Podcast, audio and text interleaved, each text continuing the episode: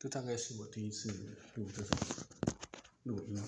哦，前几天啊，在跟在跟一个朋友聊天，聊到说，哎，什么是正向的思考？如果一个人比较你比较负面啊，我们要怎么样帮助他？或者说，或者说他要怎么样帮助自己变得比较正向？我其实在网上就会看到说，哎，会告诉你身旁的朋友啊，你就应该要正向一点，哦，你就应该要正向一点。不要想那么多啊，哦，那你你怎么不去想想比较好的那一面呢？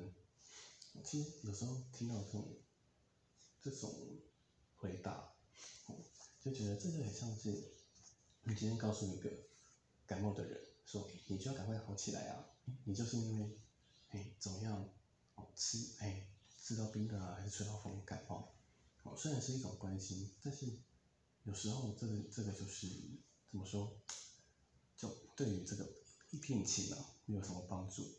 好，那在昨天在跟朋友的对谈之中，那我们就发现了，其实你要怎么样让自己当下的那个负面情绪、消极的想法，好能够转变。第一件事情是要能够发觉、发觉这样子的一个想法。好，当你察觉到，哎，其实开始有这样子的的念头跑出来的时候，当下第一件事要做的事情，不是马上去转变。对我来说，我会觉得最重要的一件事情应该是接受，接受这一件事情，接受你本来就会有一些负面的想法，这是 OK、很正常的。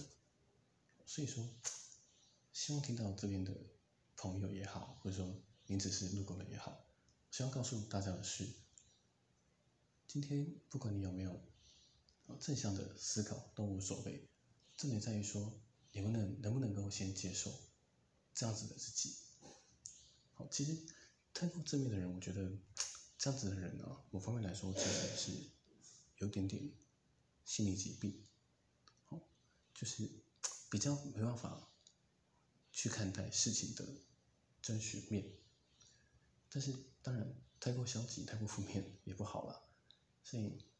但是无论如何，总而言之，就是回到最开始的那个源头，就是你要懂得先去接受你自己当下的这种状态，好，才能够慢慢的去改变。